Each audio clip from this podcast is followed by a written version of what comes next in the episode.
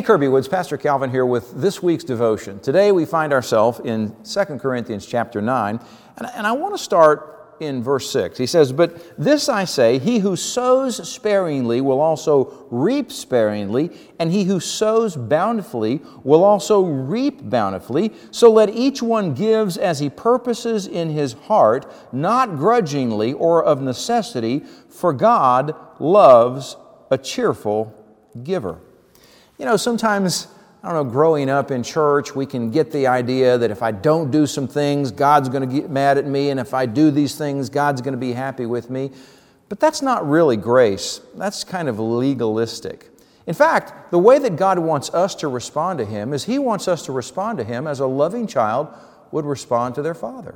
He wants us to do whatever we do for Him not because we feel we have to or, under some kind of obligation or, or bondage, but He wants us to do this, whatever, whether we're serving in the church or giving to, to the ministries that God uh, would have us support. He wants us to do it with a cheerful heart. In fact, if we don't do it with the right heart, we might as well not do it at all.